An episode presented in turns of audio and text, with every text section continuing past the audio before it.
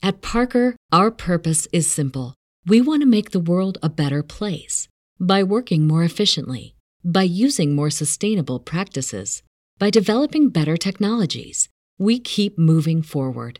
With each new idea, innovation, and partnership, we're one step closer to fulfilling our purpose every single day. To find out more, visit parker.com/purpose. Parker, engineering your success. Everybody in your crew identifies as either Big Mac burger, McNuggets, or McCrispy sandwich, but you're the Filet-O-Fish sandwich all day. That crispy fish, that savory tartar sauce, that melty cheese, that pillowy bun? Yeah, you get it every time.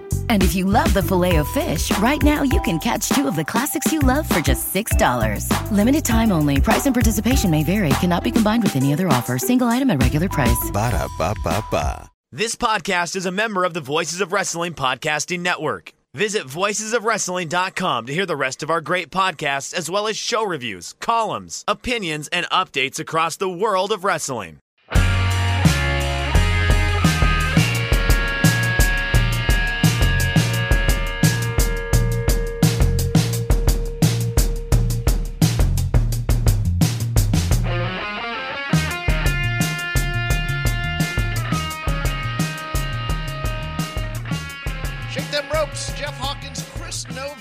Novembrino, fresh off of the debut of Rampage Friday night.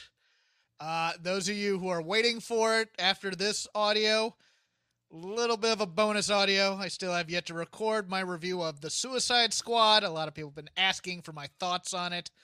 I'll give them to you. Uh, first of all, rest in peace to the creator of the Real Hero Archive, Jamal Hepburn uh, died unexpectedly yesterday. Uh, I had had access at one time, or I used the Real Hero Archive, I believe. If, if you've if you've seen Japanese wrestling, or if you are now currently a fan in some way of Japanese wrestling, I would say the Real Hero Archive is in some way responsible because that's the guy who kept everybody on the internet afloat at one time when content was hard to come by. I had never had an interaction with them. I just knew the name Real Hero Archive. Didn't use it as much as other people did. Chris, were you a heavy user of it? Uh, it was it was essential for me uh, when I was Okay. trying to like learn about Japanese wrestling. I don't know, about like a decade plus ago now. Um, yeah, no, I, I, man, I was watching stuff on that all the time. Uh, yeah, and then kind of when New Japan was in its big peak in the last decade, there, you know, I'd be watching current stuff, and then I'd be watching old Vader matches and stuff in Japan, old uh, Jinsei Shinzaki, aka Hakushi, and Hayabusa matches, and lots of great you are, stuff. You are a Jinsei Shinzaki fan. We've done a podcast about that at one time. he does a thing for me. I just really like his match style.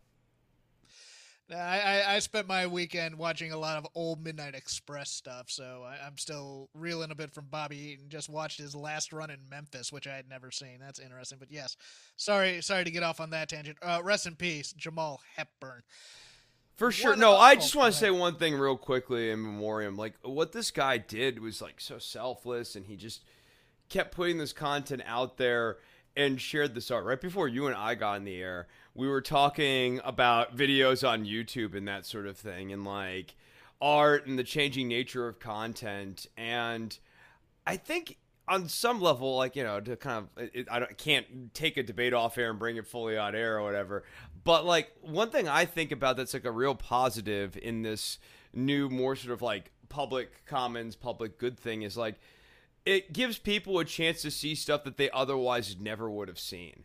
And um, it, it's subtle, but like for me, it probably result. I I know for sure it was a key part of me having a New Japan World subscription for a very long time. Um, so the free content that Jamal put up, um, you know, is actually good for the business and good for the industry. And um, people like that are doing a real service for our broader culture and for the industry. One of the dangers of recording on a Thursday night is that things tend to happen on Friday. you you wanted to do it. You wanted. Yes, I, I wanted and- to- I knew it was a bad idea. I knew it. I, but nothing could talk you off of it. I, I had to watch the Suicide Squad, which came up on Thursday night right after we stopped recording. so I watched it then. But uh, yeah, as uh, as SmackDown went to air, while it was on the air, uh, thirteen people getting cut from NXT, including two who were going to be on 205 Live. Af- on the 205 Live after SmackDown.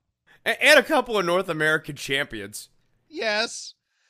Uh interesting enough, waiting though this long to talk about it, we got a little bit of a follow up in this week's Wrestling Observer. Thank you to Dave Meltzer for this. Uh the cuts. Guess who didn't have a say in them? Triple H, Shawn Michaels, Road Dog. Nope, these were all the work of Vince McMahon, Bruce Pritchard, and John Laurinaitis going down there. It appears that there's going there's a bit of internal tension between NXT and the main roster, which is also why Karrion Kross lost to Jeff Hardy, which is also why Aliyah pinned Dakota Kai on main event, even though Dakota Kai is going after your women's title on the next takeover. There is some pettiness going about, but first, let's talk about the people who were cut. Here's the list for those of you who have been living in a cave, perhaps. Bobby Fish, he of the Undisputed Era, former North American champion Bronson Reed, Mercedes Martinez, one of the best women they have on that roster. By the way, she's already booked a Deanna Peraza match. I'm here for that. Tyler Rust, one week after they re-debuted the Diamond Mine, pretty much. Kona Reeves, a little more on Kona later. Yeah, no, I, I mean, I just a darn shame. Kona Reeves is a real star in the making. you know, you and Lanza going off on your Kona Reeve tangents here. I'm going to defend him somewhat because it's not his fault. Oh, former North American champion Leon Ruff taking I am taking the victory lap on that one that they were never going to rehab him. It was only a 2-week joke thing. Up yours people who told me I was wrong. I was on, I was with you on that one too. You I, were I- with me on that I one. was with you on that one. Jake Atlas getting his Andy Dufresne from Shawshank release here. That's a guy. Uh, we'll talk about that in a bit. Uh, R.A. Sterling, aka Alex Zane. Denzel DeJournette, aka Desmond Troy. That's ones I, I got some big thoughts on that one. That kid was done dirty, I thought. Zechariah Smith, a basketball center who never made the air. Uh, Asher Hale, Anthony Henry, who was one of the hottest properties on the Indies at the time he was signed. Giant Zanjeer, Indian wrestler, prospect, tall. That's all you need to know. And referee Stephen Smith, or Stefan Smith. Now, interestingly enough, part of this revamping of NXT will also be, apparently internally, the rumor is nobody under six foot two, nobody over 30. Uh, Chris, first initial thoughts before we go down the list. Uh, I think the one that immediately jumps out to me is Bronson Reed. Uh, I think uh, this is another guy similar to Leon Ruff, where after he lost the title, I was like, "Oh no, they're done with him." Like it wasn't, "Oh, they're calling him up to the main roster." I I thought he they were done with him. It's unfortunate because I think that Bronson Reed's actually pretty good, um, and I think he's got a lot of personality and you know, I, I like this new Odyssey Jones guy that they're running with, but they're like going too over the top with him. And I thought Bronson Reed was kind of more of a happy medium on that, a little more like of a subdued version of what they're doing with Odyssey Jones. Um, so it's uh, it's unfortunate with uh, Bronson Reed. Tyler Rust, uh, I- mean, having him get pulled from the diamond mine, if you're Malcolm Bivens and you're Roderick Strong, you got to be really wondering how much longer you're going to be at this company because uh, they already cut Roddy's uh, Paramore, or not paramour, uh, his, uh, girlfriend. Um, I, I believe the wife now. I think I think Wife- I think they've. I think they've tied the knot. But yes, Marina Y- Shafir. y- Yeah, Maria Shafir. Um, and uh, I, I just, uh, yeah, I don't think uh, they never have seen what we see in Malcolm Bivens. So, yeah, I think he's probably in trouble here too. It's- those are the big ones. I mean, Leon Ruff. Look, uh, he never should have been North American champion. I, I think that the Leon Ruff run did damage to the belt, which needed to gain prestige, and at a time when it needed to really gain significant prestige as a mid card title, the Leon Ruff and then the Bronson Reed transition, and then the non committal nature of the Bronson Reed push really hurt the belt. And yeah, I don't know. Uh, it's it's a failed project over there right now. Bronson Reed's biggest detriment is that he's not six foot six. Otherwise, he'd be in the league. I mean, he's a big guy, but he's not the tallest fella in the world. He's Australian. And there's something about Vince's dumbass, pardon my French, bodybuilding mentality where you can be strong, but if you're not ripped, you're not jacked, if you're not chiseled, if you're not cut, then he, he, he thinks you're a fatty. Now, thank God he was cut before they gave him something like, you know, fat boy gimmick as opposed to thick boy, where he's eating like a chocolate bar while other people are working out or something. You know, no, he in a way, character. I think he's very lucky that he didn't get stuck with the Bull Dempsey latter days treatment. Yes, and it's entirely yes. possible that he could have been settled with that. And I think that for Bronson Reed, uh, this is. It's hard to call it a blessing in disguise because WWE is a six figure contract if you make it onto the main roster. However, in terms of being able to make money over the next eight to ten years here, which he's only like 32, he can still do that. Uh, AEW and the broader AEW network of um, you know companies, Impact and even Ring of Honor too, offer I think Bronson Reed a better opportunity to shine. Anthony Henry's going to be the guy that gets a couple of dark matches, and they'll see what how the crowd reacts to him. He's that good. He's very good, but he's 32. He was stuck on 205 Live where nobody was going to watch him. You know, he'll, he'll be fine doing super indies and things right now. Mercedes Martinez, I thought this was a trainer deal, so this surprised me a bit. She's going to be fine because she's just awesome. Okay? She's still awesome. She's 40, that's probably why they cut her, but she still has a couple of years in her. And she was ne- she was never going to be main roster because Vince can't cast for crap. Leon Ruff. Jake Atlas gets a do over. Plain and simple. AEW wanted Jake Atlas. AEW was dying to bring Jake Atlas in there. Jake Atlas was going to be their Jungle Boy before Jungle Boy.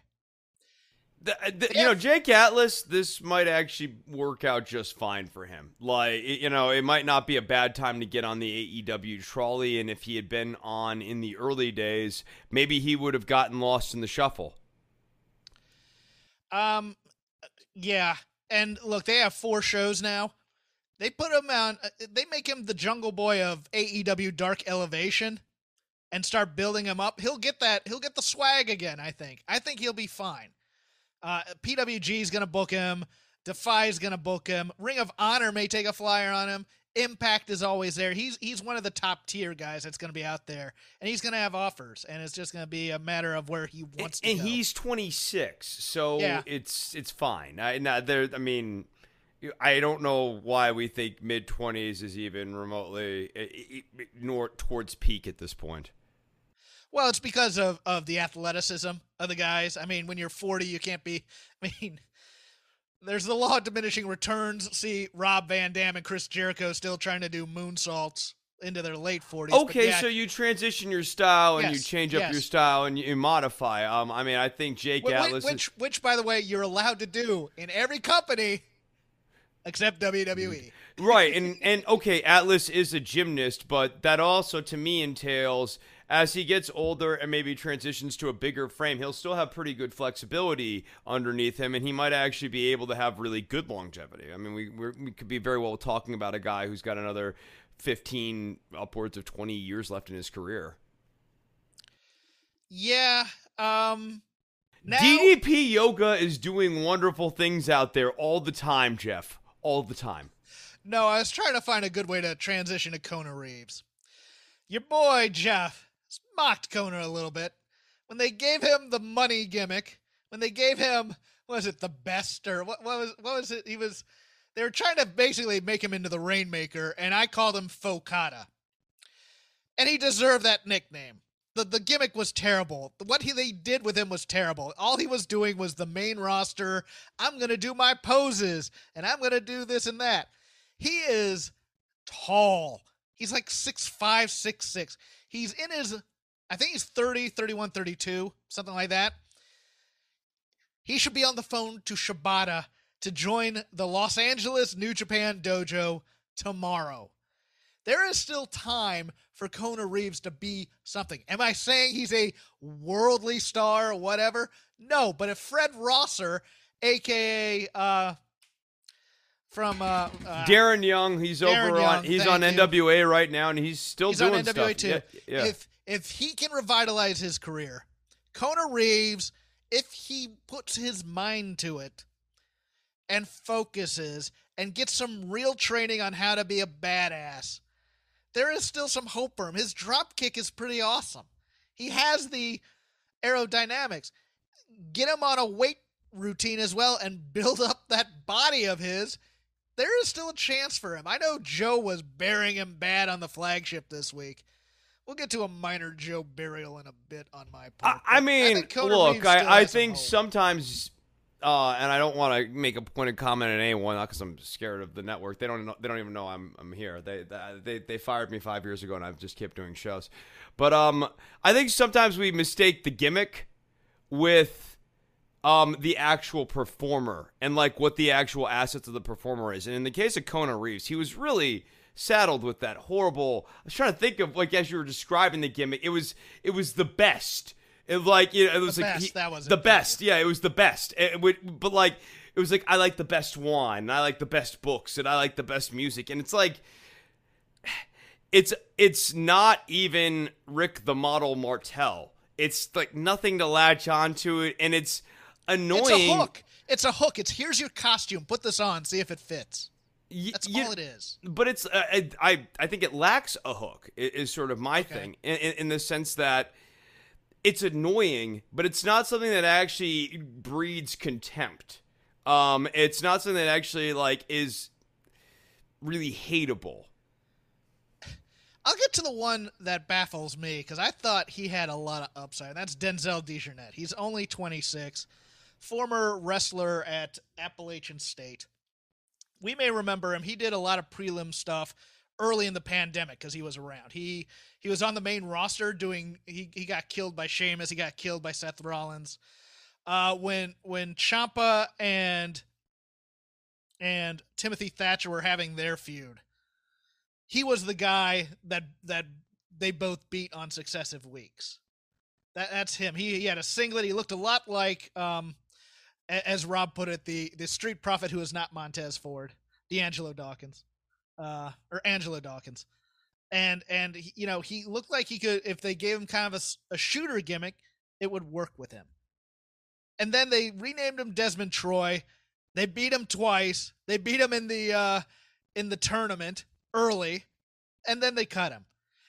If I'm him, again, maybe Shibata. I think another guy is. I think MLW under that kind of uh, Tom Lawlor type of stable, where he's bringing in guys with like MMA backgrounds and things like that. I think he could work there. I think he just needs to go somewhere, get some real training instead of doing tumbling drills for eight hours a day and he still has time to be a star if he wants to be a, a wrestler still that's that's the thing with him but that's a kid i saw a lot in when when he was first put on tv and then they just beat him and they beat him and they beat him some more and then they go well he's never going to be a star because we beat him so much and you're just like okay great chris is playing with his cat Yes, she's very, very nice. Um, yeah, no, Denzel Dejournette, I think, is another guy who has he got experience there, but he didn't get exposure, and that can be good in the sense that he can rebrand to be whatever. He he didn't get saddled with a goofy gimmick um, during his tenure there, and you know that's always the worst thing possible, in my opinion. I'm to ask this general question now because there's the the tension now between Triple H and ba- basically they're saying that The people who are afraid of Triple H when he takes over are the ones that are cutting him off at the knees to Vince. And that just screams Bruce Pritchard, Kevin Dunn, and John Laurinaitis to me. Reckless speculation, but no, I, I, I, think that's right. I mean, I think a guy like Kevin Dunn in particular, um, Triple H has made comments about Kevin Dunn's production style in the past. So I think that is probably still there. And I think if you look at the early days of NXT, a lot of the early production of NXT when Hunter was really, you know, under control of it very much felt like a reaction to the way that Monday Night Raw and SmackDown was shot. You had longer angles. You had like all the lights down. You didn't have nearly as much jumping around and stuff. Uh, it was it was a very very different vibe on the early days of NXT. So I think it's right to assume that Hunter's got that political enemy.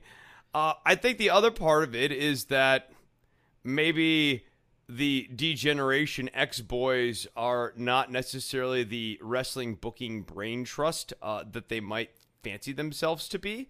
Um, and uh, I think maybe Hunter's lost like his stroke a little, uh, lost his touch a little bit, but um, not, n- not really kind of you know it's not really a surprise in this sense. We've been seeing Hunter get like quietly demoted multiple times now. Um, so I, th- I, think that the rumors about like you know a bit of a political leverage play on him make sense given the backdrop. Well, he's also in an impossible position because he's doing a job that they've never done well in WWE. I'm about to ask you if NXT creates stars. Anytime WWE has had a developmental territory, they the the vision of the people running the developmental territory who have to make money to stay afloat is always different than the vision of the guy up top. Like OVW when it had Brock, Randy Orton, uh, Cena, Batista, and stuff. Cornette in that territory didn't want to push Batista out of the gate because he was green still. He didn't know how to work, all those other things. So Batista gets up to the main roster and they go, Why doesn't this guy know how to work? It's like, Well, because I'm taking my time trying to train him. When Vince just sees body guy and goes, Give me that. Now, NXT has never had any need to make actual money because it was always kind of a side project there to go after the indies. Did it create stars for NXT? Yes, it did for a while. Did it ever create stars for the WWE? Maybe Drew McIntyre, maybe Kevin Owens, the Horsewomen certainly. Alexa Bliss, yes. But, you know, now that it's on actual television, it has a dual issue. Number one, the people who watch main roster don't care about NXT all that much. They're two completely different audiences. Number two, it's never had when it debuted on USA, it was there only to take up space, to take the oxygen out of the room for AEW. The thing about that was they never said, What's the point of this? They never said, Oh, this is where you'll see the stars of Raw and SmackDown tomorrow, because they could never guarantee that. They just put wrestling on and said, Here it is. And everybody just went, Oh, that's more wrestling. And they kind of tuned out. Yeah, I mean, they really put out NXT in this go up against AEW thing as a heat sink. There was no actual plan or angle or sort of key thing to guide this war. Like, you know, when Vince is going to war against WCW in 96 97, he settles in on Austin, he settles in on Michaels, D-Generation X, key characters, key angles, things that are going to fuel the war. And very l- later on, very clearly, Austin. Like Austin is my weapon against WCW, and to a certain extent, D-Generation X rolling up in the tank at, at at WCW as well. But like these are angles and programs that were designed as things to go up and compete against something. Vince has not been making a product that is designed to compete against anything, uh, let alone sleep, uh, which is apparently a big competitor these days. Uh, what were you gonna say? No, no, go ahead. I, I'm about to transition into the second part of my point, but finish yours. Yeah, I, I mean, I think that when you look at this NXT run uh, over the last year and a half here, what has been the guiding storyline? It's not like the Karrion Kross. I guess he got injured but it's really hard to imagine a scenario where we got six months of Karrion Kross and it was really good shit, brother. Uh, you, you you know that it was gonna be like goofy and like fall and prey, or like Scarlett gets kidnapped and Karrion has to save her, or someone breaks the hourglass and Scarlett's like, ah, yeah, the hourglass, and like that's a whole thing, and then Kross has to get even with that. Like it wasn't gonna be a fun six months, uh, and they didn't have an angle that was going to be riveting, compelling stuff because they don't even know how to book like that anymore. Whereas AEW is setting up stuff that has three month, six month timelines, and it's clear that these things have trajectories. Gargano could have been huge, but now he's wearing a mustache and wig and doing "It's a me, Mario," and Ciampa was hot for about two months there too, but yeah, they're not building the anybody. Gargano Ciampa thing overstayed its welcome. I think here's that's an argument. I think they made Gargano and Ciampa into stars. I do too. Yeah, I think that, that's too. a fair argument. I think people are blaming that feud though. Those people that are doing that, they're wrong. It's not their fault. Nobody came up in the pipeline. I mean, Velveteen Dream, they wanted to be a hot star. Trouble arose there here's here's this this will transition to the oh, second well, half. But real quickly point. on Dream. Okay, go ahead. I actually I think that that's a good one. Um, yes, obviously we know about Dream's problems. Um, let's suppose that the there's a different person settled with the Velveteen Dream gimmick, um, of a similar level of skill, or maybe even better than Patrick Clark Jr. I think that that Velveteen Dream push was well on its way to being a main roster star. And like yes. that, that that would be that would have been an example of a character that they had came up with that was main roster ready and would actually be someone I could credibly make the argument would have the ability to crack into the merchandise sales for WWE and actually That's... be a real merch moving star. Oh, Chris, this just goes great into my second point here. Because old Joe Lanza on the flagship last week was uh was doubting, let's say, that the Fiend moved any merchandise because he hadn't seen anybody who had any Fiend merchandise at any show or in the wild and all these other things. Well, so happens that the people, some of the people who listen to WWE or listen to WWE, some of the people who listen to this show, uh, heard about this and dropped into my box and asked uh, if I could uh, forward a message to them. They get an internal memo WWE employees do of shop sales for the week based on talent. Now, Chris, here's the issue. Looking at this latest one that we had, because they wanted to show us, they wanted to show us the Fiend sales around WrestleMania. They wanted to show us last year, and they wanted to show us right as he was cut. Bray was always top five, if not number one, in terms of moving merch. But, but huge but. It goes into a bigger point of this tension between NXT and Vince and creating stars. Uh, they are not and, and creating. Isn't it crazy that we didn't mention Bray Wyatt at all and did NXT making stars? And yes, NXT made the Wyatt family. but yeah, and, and the guy's clearly a star by the numbers. Yes, and he has decent merch. That's the other thing is they don't they, they they suck at making merch on the NXT roster and even the main roster. It's just they put a name with a weird font and a graphic and they expect people to just buy this up. There's no real thought to it unless you're already a merch mover and people care and and there's care about the brand to not turn people off necessarily. But here it is. I'm going to give you the top 25 shop sales between July 26th and August 1st of this year, the week that Bray Wyatt was cut. And how many stars is old Vince and his brain trust creating? Let's take a look. Bray Wyatt, number one, legend inactive is his brand. Number two, John Cena, part timer. Number three, Roman Reigns, big dog, on SmackDown every week, Universal Champion. Number four, Stone Cold Steve Austin, legend inactive. Number five, the SummerSlam Las Vegas unisex t shirt, not a talent. Number six, Alexa Bliss, who has been given the fiend gimmick, and that's mostly on the basis of the sales of that stupid Lily. I, I gotta tell you though, uh, be, don't gloss over the the event T-shirt thing because the event T-shirt thing is important in this sense.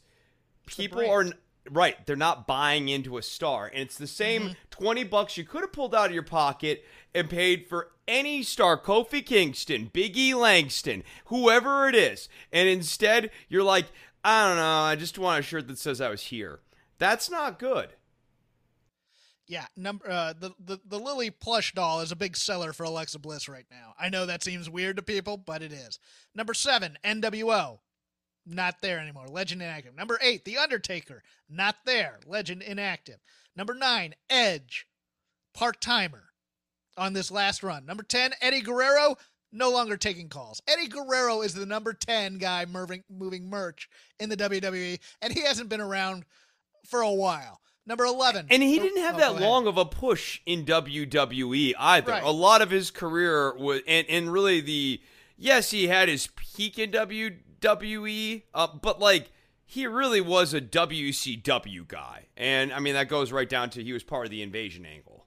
Well, no, no, no. Latino heat is still big with people. That that that that I'm gonna I'm gonna push back on that one. Yeah, That's but he people- did the first iteration of that in WCW. Like the, Yes, I mean, but- Chris, trust me, in Los Angeles, that Latino heat gimmick was huge. It was monstrous out here because people saw a lot of them in in in Eddie with the with the hoopty and and and the lie cheat steal gimmick. That was that was over way more than anything Eddie did in WCW. I, I love WCW Eddie more than more than WWF Eddie. Don't get me wrong, but the character, which I found slightly tinged with racism, let's put it that way, over huge with crowds. Let me get to the rest of this top 25. 11, The Rock, not there. Sasha Banks, number 12, on SmackDown. She is right now the biggest women's star they have, and she is a star, and she has one foot out the door to go live in Star Wars land. and, and right now they have her positioned as a heel too. Yeah. Number 13, Hulk Hogan. really? Guess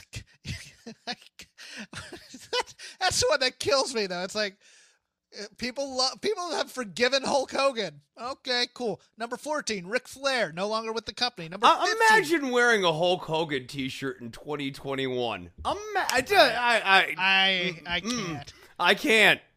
Number 15, Daniel Bryan, no longer with the company. Number 16, Rhea Ripley on Raw. Number 17, Drew McIntyre on Raw. Number 18, Finn Balor, who's just been made to look like a geek over on SmackDown. That'll kill his merch. Number 19, Kane. Kane is number 19 in your top. number 20, the RK Bro shirt, which is considered inactive as well. Or that just may be because they put as a team, but I am under the opinion that RK Bro is dead after Monday. Number 21, the Macho Man, Randy Savage, no longer taking calls. Number 22, Bianca Belair on SmackDown. Finally, someone, some new blood on this list in addition to Rhea Ripley. Number 23, Bad Bunny, still doing merch. Number 24, the SummerSlam drawstring bag. And number 25, Bret Hart, legend, not on the show. Where where is where is uh, this plethora of talent? Where is their gear on here? Where is Owens and Zayn and uh, you know Buying the these young- SummerSlam T-shirt's really bad when you're not even at SummerSlam. Like that, that really is the statement of I don't care about these stars. I'm gonna buy the pay-per-view T-shirt for a pay-per-view I didn't even attend. and they're paying for the SummerSlam T-shirt mostly probably because John to remember John Cena's run here. That's the other thing is that Cena Cena's the draw for SummerSlam. So and, maybe maybe Goldberg maybe, but this thing. Well, if he up- was such a draw for SummerSlam, wouldn't we see it in the merch sales? I think maybe the Yeah. tale of Goldberg not necessarily being that interesting is even borne out in the legend sales. If Kane's beating Goldberg, what does that say about Goldberg? What does this say about this roster though? That that these this should be full of guys that are your current stars, and it's nothing but member berries on this damn thing. That's that's the thing. And so if you're gonna say, well, it's the PC's fault we're not creating stars, you have two rosters full of people who you haven't made worth a damn on this roster, Vince McMahon. And that's not creative's fault. That's not that's not even maybe Bruce Pritchard and John Laurinaitis' fault. Don't get me wrong, they're higher ups, but the buck stops with you.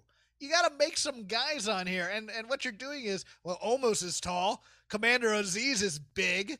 We'll just do these clownish angles to make them look stupid. It it I I floor's yours first. no it, it's really frustrating because like here's one who you don't even really see in the list kofi kingston uh, and you that, should, you know, the New Day. There's nothing about the New Day on here, and they were your biggest baby faces. They were some of your biggest merch sellers, and they're not even in the top 25 anymore because you've you've dumbed them down to such a point. Yeah, uh, and Kingston is a guy who should be a star right now. You gave him a WrestleMania level push. You gave him Kofi Mania. He's not even mer- moving merch for you. Uh, that beyond the mistreatment of Kofi, um, I, I mean, it's sad that the fans have lost interest in him. I think it's just a really bad indicator for the company. Uh, and then, I mean, we, we, we need to get to SmackDown tonight in the Cena promo, but my head is still kind of spinning from the weird breaking of the fourth wall Cena promo that he did here tonight. Well, before we go on, support for Shake Them Ropes is brought to you by Manscaped, who is the best in men's below the waist grooming. Manscaped offers precision engineered tools for your family jewels. They obsess over their technology developments to provide you with the best tools for your grooming experience. Manscaped is trusted by over 2 million men worldwide. Let's make that 3 million Shake Them Ropes listeners because we have an exclusive offer for, for you guys 20% off plus free shipping with the code ROPES at manscaped.com. They have sent us gifts. They have come bearing gifts. They have given us product. Both Chris and I are users. I am a user of their nose hair trimmer as well, which is spectacular because as a bald man, it go it sucks. What what happens to the hair is it sucks into your head and goes out through your nose and just grows out all over the place. But Manscaped has created the best ball hair trimmer ever, the Lawnmower 3.0, their third generation trimmer featuring a cutting edge ceramic blade to reduce grooming accidents and thanks to their advanced skin safe technology, I do now feel confident shaving my boys. I shaved them in the shower this morning. The trimmer comes with an LED light for a more precise shave and is waterproof to that fact and makes your shower sh- clean and easy. Much easier to shave in the shower with the steam and the relaxation than just dry shaving in down there and, and just things things can get bad. Trust me, I've, I've I've nicked myself down there, Chris. You ever nick yourself down there?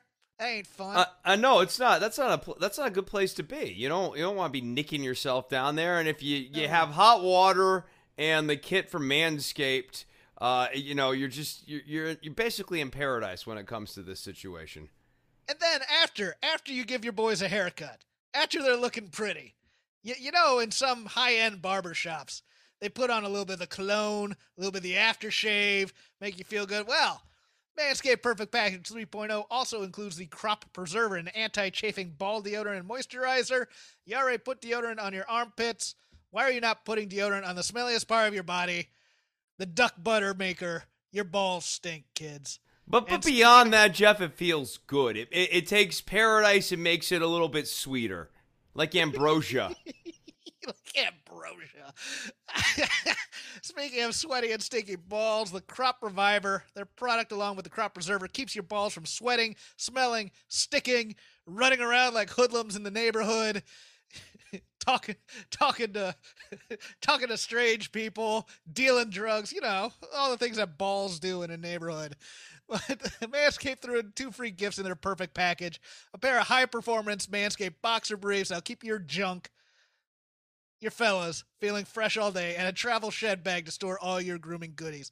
Get 20% off and free shipping with the code ROPES.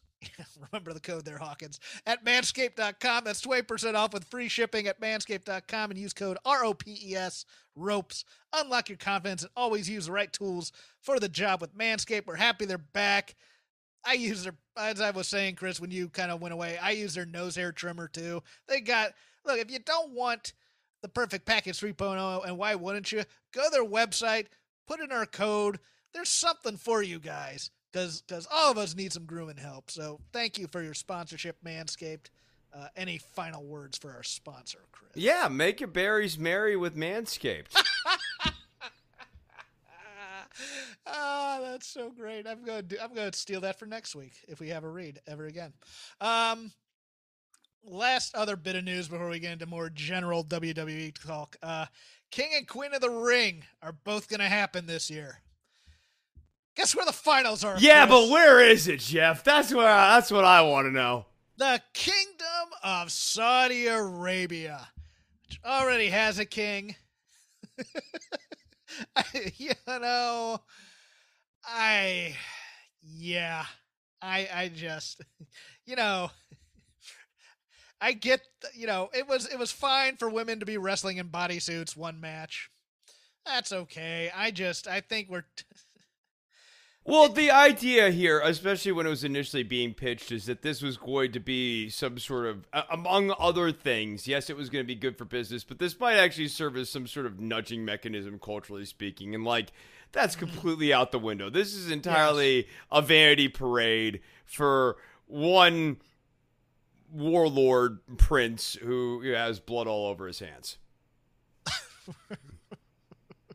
I will I ha- take I have- money for this show, though. I will. I have nuanced views on the Kingdom of Saudi Arabia. Very, very, very nuanced. Mine are a little different, but uh, nevertheless, uh, yeah. I just, you know what? I actually, I'm gonna go a little optimist slash positive on this, and I'll tell you why. I don't like King of the Ring. I don't like Queen of the Ring. I think they're stupid. I think having people the the biggest thing that King of the Ring does, it doesn't build up a contender for your for your title. No, it gives Vince a chance to dress somebody up in a stupid costume, have him have him pack a crown in his in his go bag, and and you know for Booker T speaking a funny accent and and go around. He's the king of the ring and have a, a unofficial title feud with someone. If they can just keep King of the Ring and Queen of the Ring to Saudi Arabia shows, I am fine with that. Now I know they're gonna bring it back to the states, and I'm gonna have to do something like, like we've had King Corbin. This is gonna be King, uh, Xavier Woods. I, I, I'm, they're gonna give it to him. They gotta give it to him, right? He campaigns for it. Uh, yeah, I, I, I guess, unless of course uh, Mohammed bin Salman doesn't want that. King Jinder Mahal. That's what we're gonna get. It, I mean, you you say that jokingly, but it's entirely possible that Jinder Mahal ends up winning this because he's the type of guy that Vince likes to buffoon up, and you could have Shanky and the other guy as his loyal servants. Like this is exactly the type of thing that Jinder um, Ginger Mahal type of character wins. Okay, loose thoughts on the TV shows. That's the end of the news. Lazy River, wherever you want to go. You wanted to talk John Cena first, so let's go with it. Yeah, so this Cena promo, I, you know, I, I guess I'll start with this. Uh, before we get into the Cena promo, last week I had this sort of penciled down as a thing we didn't get to. I didn't care for the Cody promo where he broke the fourth wall a whole lot at the end of the wrestling show, or in the wrestling show, and we've seen this now with Cena too. And I, I don't think it works. Like I, I don't. Time has changed, but this like ah, you guys know what's going on right now. All it does is pull you out of the show that you're supposed to be watching.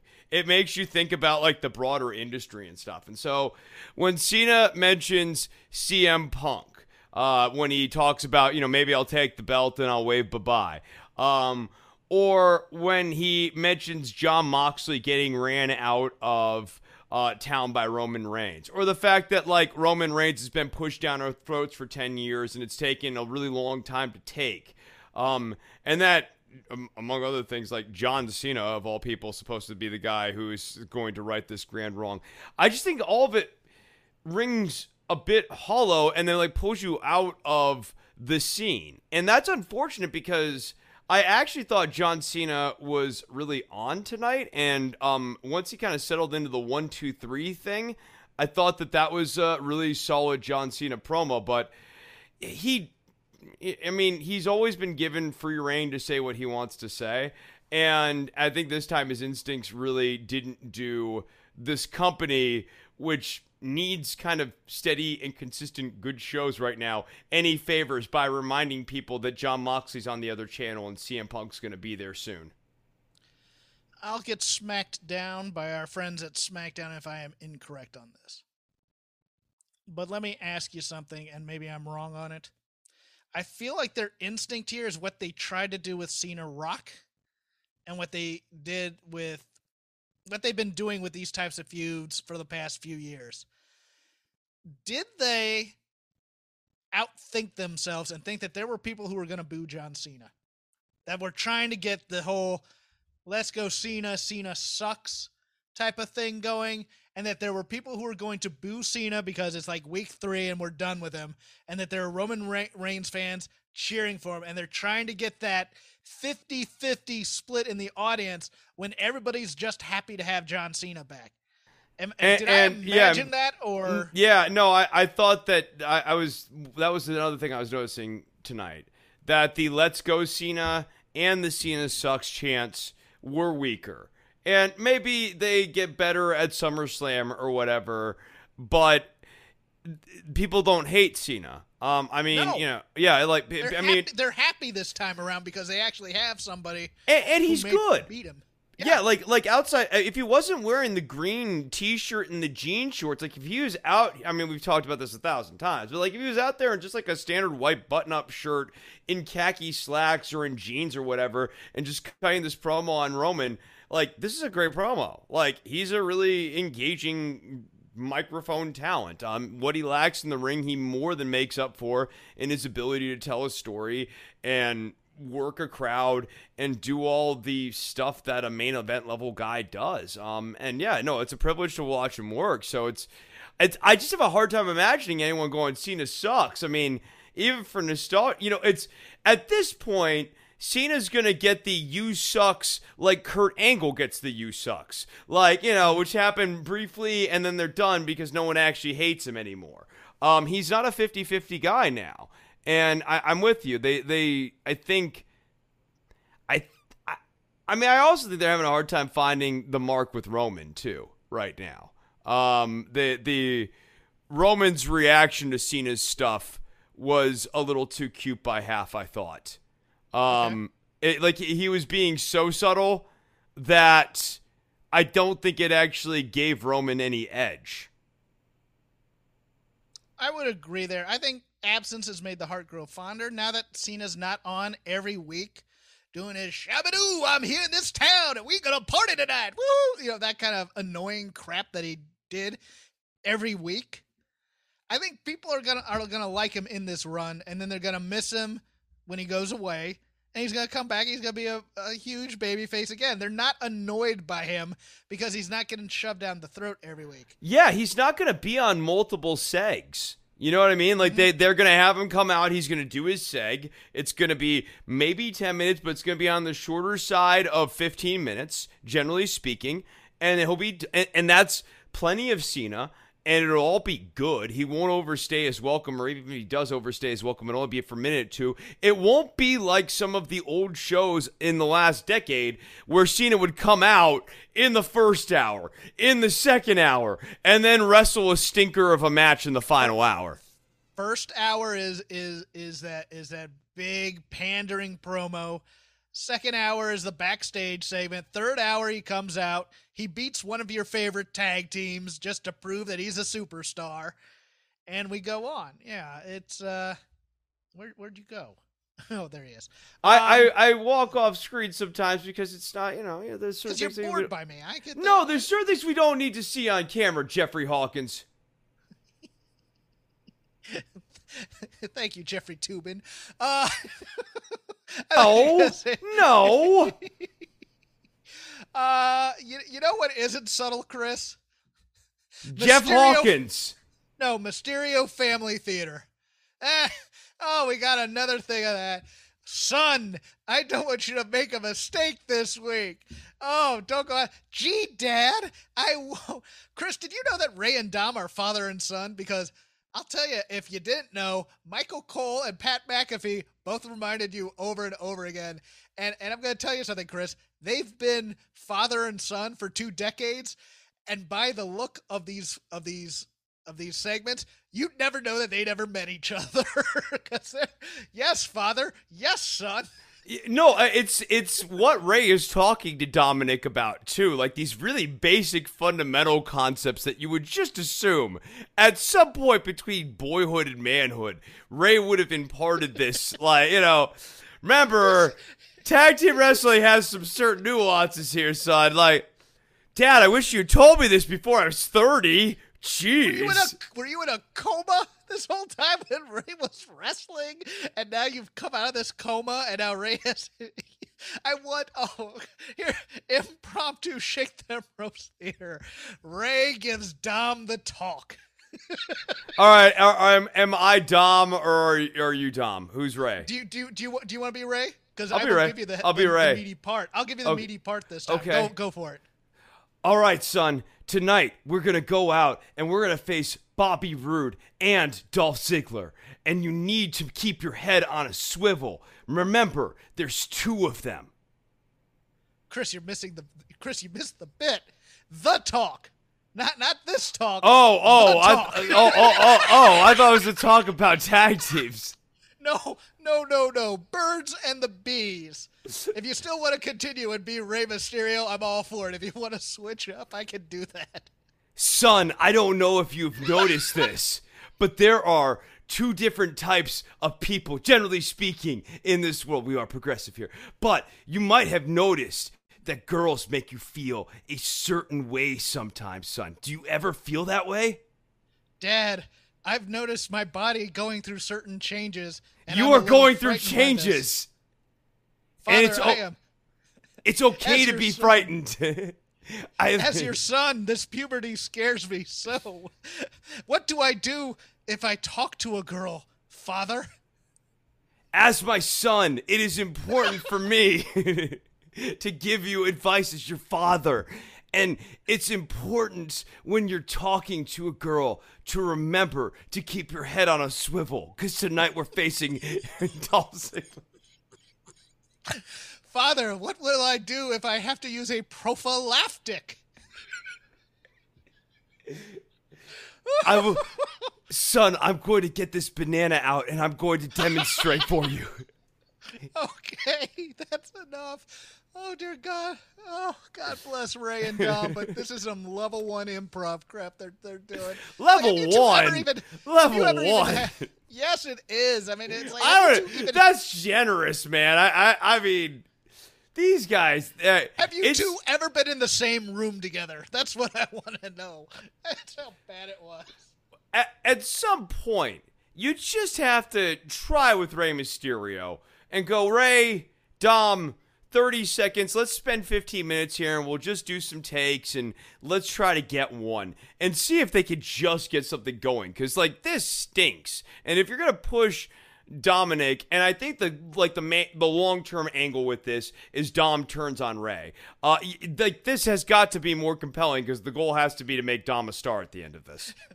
Rey walks into frame, looks at Dominic, and starts talking. Rey, don't don't read the stage directions. Whatever you. Oh, my only other. Rey WWE walks note. into frame and he says hello to his son. hello, Dominic. Turns smiles. no, Rey, don't read the directions. the hell's your problem? the the betrayal scene's gonna be great too. When when Rey gets betrayed by Dom, that's gonna be classic. Oh, I, I t- oh, God, that's gonna be barbershop window stuff. Yeah, oh. it's gonna be oh. really good. I, I, take it back. I have two points. I'll, I'll, get the weaker of the two out now as a as a mint as a refresher. Uh, Elias. really, we're gonna rebrand that guy? After I mean, dude, just make him a baby face because people loved the gimmick back then. I mean, I, I figured out, Chris. It's gonna be Elias. It's gonna be Baron Corbin. The hobo army is back, baby. This is, uh, I mean, this is another fine example. I, I think they're done with Elias. I think that they, they are just done with this. Obviously, they're done with the character. I think they're done with the performer. Uh, but this is a guy who, uh, oddly, to all of us who watch a lot of wrestling and who maybe watched Real Hero videos uh, on the regular basis and like that kind of work rate, Elias is really over. Uh, people liked him. He wasn't mentioned in our merch sales like when we were doing our rundown because, like, you know, he hasn't been, you know, featured heavily in recent, you know, weeks here, and they got interrupted because of COVID, and he wasn't a big piece of the COVID, you know, era either, other than his Infinity feud with Jaxson Ryker. But like, this is a guy who his guitar antics were over. People liked the songs. People were ready for him to be a babyface. People were ready to cheer for him. And the one time they made him a babyface, it was sort of going well until they started making it too comedy ish. If he just came out, did his guitar thing, let everyone clap along as he cut a little promo on the person he was going to face, um, and then had his match and maybe won more of them than he lost, he was going to be just fine with these audiences. And he could have been a really good gatekeeper babyface to feed to a heel you're trying to build, build up. Are they done with Jaxson Ryker? I I mean, I don't know that they ever really liked Jaxson Ryker. I think they were just using Jaxson Ryker. Okay. He was, yeah. So I, I mean, they could be done with that guy tomorrow. I mean, look at the way they've been well, cutting people. Well, I know a lot of a lot of people don't like it. I get it, but I, I was just asking the question. Uh, no, no, no. I'm not saying. I'm not even saying because of his views on life or whatever. Right? Like, I'm just saying like, I don't think that the way they've been presenting him is we want to hold on to this guy. And I don't. I mean, inside the ring, yeah, he's got a good physique, but he doesn't really have a great match style or anything that's worth keeping. Baron Corbin's going to win in Vegas, isn't he? That's the end game of it. I do not understand this story because there's no logical progression because usually these are redemption stories and he's not redemptive. And I get that that's for the heat, but then it's just going to build more heat when he has money, right? I, I mean, I don't know that's building heat. Like it's just sort of they in a holding pattern. At Parker, our purpose is simple. We want to make the world a better place by working more efficiently, by using more sustainable practices, by developing better technologies. We keep moving forward. With each new idea, innovation, and partnership, we're one step closer to fulfilling our purpose every single day. To find out more, Visit parker.com slash purpose. Parker, engineering your success. Everybody in your crew identifies as either Big Mac burger, McNuggets, or McCrispy sandwich, but you're the Filet-O-Fish sandwich all day. That crispy fish, that savory tartar sauce, that melty cheese, that pillowy bun? Yeah, you get it every time. And if you love the filet of fish, right now you can catch two of the classics you love for just $6. Limited time only. Price and participation may vary. Cannot be combined with any other offer. Single item at regular price. Ba da ba ba ba. No, no, I know, but shows this. Yeah, but yeah, but he's a, he's a schlub, uh, and and yeah. I mean to to this point, you know, it's not like he sells merchandise. He's just a schlub character that they like overutilize. Let's bring this into it, just because I'm looking for trouble our friend David Bixenspan, old Bix, thinks that this is Vince McMahon projecting his views on poor people. Any thoughts? Um, no. I think okay. that this Baron Corbin character is almost more inspired by Steve Martin's The Jerk. Like all okay. I all I need is this uh, candlestick. All I need is this chair. This candle. Yeah, like all I need is a small one hundred thousand dollar loan. I, I mean, I, I don't. I see more of an old timey comedy trope thing going on here, and I tend to think with Vince McMahon, that's like he has like five movies that rattle around in his brain. He may and, have finally seen the jerk. Right, right, right. It's it's yeah. it's old enough that it's it, it's finally you know acceptable watching for him. Um, and at the end of that segment, he stole the money in the bank briefcase. Are we doing this again for the second effing year in a row where we're not going to take this champion seriously and the, and somehow the briefcase is going to be taken? Although this may be setting up Big E versus Corbin for the briefcase. That might I, be the deal. It's a ladder match for the money, and Baron needs the money, but he probably still loses it there too. I just do not. I hope they don't do the Otis thing again, where it's like litigation, and then and then it's a match, and then it get he gets screwed out of it. It's just make make these make these Money in the Bank wins mean something, please. I I do. I, I yeah. I very much am anti taking the briefcase away, even by crook. Um, when someone wins it, that needs to be binding. Um, it, it's it's essentially like uh, Chekhov's gun thing, and like you yeah. know, if it, it, you can't like. It, once someone grabs the gun, you can't have someone run and just like snatch it out of their hands. Like uh, that, that I think breaks some sort of storytelling rule. yeah, or I turn the bullets into magic beans as you shoot them. No. Yeah, yeah, no, the, but they're reverse bullets now. Yeah, yeah, no, no, the gun has to still work like a normal gun. So, new Intercontinental Champ Shinsuke Nakamura. King Nakamura, King Nakamura. King, oh, that's right. Yeah.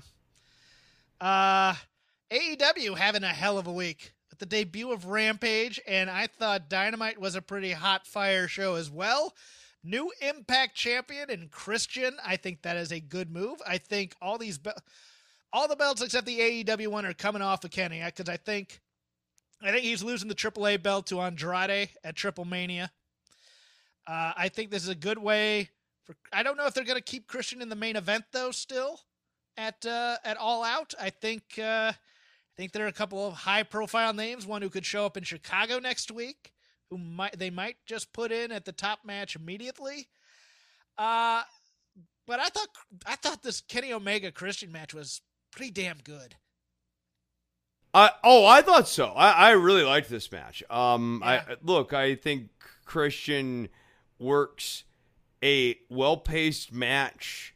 Um I, I like you know, he takes a good high bump and he knows when to use his high bumps and he he always take one or two good high off the top. Like he'll either do a move off the top or he'll take a fall from the top to the outside. And, and that offers some variety in the matches. When he needs to ramp up the pace, he because he works slower earlier in the matches, that snaps into gear. I, I find his matches to be uh, very like they they sort of scratch an itch. They're like they're kind of like a George Harrison solo in the sense that they have like four sections, and so they're a little bit predictable and blocky in that way. But I like that, and there's nothing wrong with that kind of format. And if it works, don't change it. Um, I yeah, I'm glad that he's champion. I think it'll give Impact a little bit of uh, it'll give Impact one a bit of a nostalgia factor and some continuity back to their old days, but two, I also think it'll give them a nice through line back to AEW and maybe draw some eyes from AEW over to Impact as well. Two Acts having a good week on Dynamite this week, in my opinion. I thought 2.0 were pretty good. Uh, or actually, that might be dark. I'm thinking of that. It's all coming together. But they ha- they they're having a nice little run here for a month, and they're gonna be in a tag team match next week with Sting and Darby Allin. Seems they've landed on their feet. Oh yeah, absolutely. Oh, one one last thought uh, on the previous topic. I think CM Punk when he comes in, there's a decent chance he gets inserted as the special guest referee for the Kenny Omega uh, Christian Cage match, and that's how we get Punk into the initial fray. I don't think they blow off the Cage thing entirely. I think Christian has a match against Omega where he loses, so that Omega can get his heat back a little bit, um, get his momentum back, because he's still got to drop these other belts, so he's kind of got to like balance that out a little bit as the champion of sorts. Um, but you do need to get Punk into the action as soon as possible. Um, Everrise uh, 2.0. I love them. I love who they're paired with too. This Daniel Garcia. I think he's mm-hmm. great. Um, I, I think that Everrise as like he they're he's a good foil for them. They're a good foil for him. Dante Martin, pretty damn spectacular in that opener on on Wednesday. Yes. I I thought so. Um I no, the only reason I'm hesitant on this is that like on Dynamite I liked the entire show minus the Bucks Omega match, um, and Jericho's match uh, with uh, Wardlow because I, I mean, I just, I, it's been a lot of Jericho recently, and uh, let's I, talk a little bit about that. That's a good transition. Rampage, we have a four-man booth, and Chris Jericho is in his full "I hate that guy" mode all friggin' night. I I know they put him on there to bring energy, bring bring Mister Energy in, but man, I, it's just too much. It's it's No, it's- you know when we were talking about John Cena earlier in the show, and we were talking about how like the bad old days of John Cena, he'd be in way too many segs, and like what makes him good is that he's in just the one seg, and then you're done with him. This is how Jericho should be getting used. He should be in one seg a show, and, and that's it. And they've got him in the booth going through a multi-week ordeal thing with another match with MJF that has been going on for months. Like there's just too much Jericho right now. We should be seeing no more than 10 minutes of him on every show. Yeah, I um No, it was it was funny. There's a moment I watched uh I think this was Dark Elevation. Maybe or no, it was it the one that Wight's not on? The one that's just Excalibur and Taz? Is that Dark or Dark Elevation? I watched both and I can't remember. But I think it's Dark Taz- Elevation. Okay. Excalibur, they have they have this back and forth, and it's it's only for the improv geeks in the audience, which is basically me and a couple other people. But uh, but but Excalibur sets up Taz, and it's the wingman coming up, and he goes, "Man, Taz, you've been in a lot of locker rooms. Uh, you you have a lot of relationships with a lot of guys in there." And he goes, "Yeah, a lot of guys." It's like, uh, what's your thoughts on the wingman? Never, never talk to them. And Excalibur is just like, and if I got this from somebody in AEW, Excalibur was like, that was such a jerk move. So he had to kind of put Taz in his place. He just he goes, you know, Taz, someday I'd really just like to do a Harold with you because improv is all about yes and. But uh, yeah, they, the, the, that popped a couple people backstage at at uh, AEW as well, just putting Taz in his place. Thought Taz was okay here, but Jericho's a little overwhelming. One other thought, especially on this Rampage show Britt Baker, of course, a mega babyface in Pittsburgh. That said, I, I like have the idea of having regional babyface, like hometown babyface, but heel everywhere else except in her hometown. You know she's going to be huge there. Why are you introducing Jamie Hayter for a post match beatdown at the end of this show? Because they cheered that, Chris, and that's not supposed to be the reaction no, here. No, no, I thought I thought that this uh, was a good match. Uh, this main event was a good match. This should have been a double turn. It would have been white hot. Everyone would have absolutely been nuclear for uh, Britt Baker to try to win the match. You should have had Red Velvet annihilate Rebel on the outside.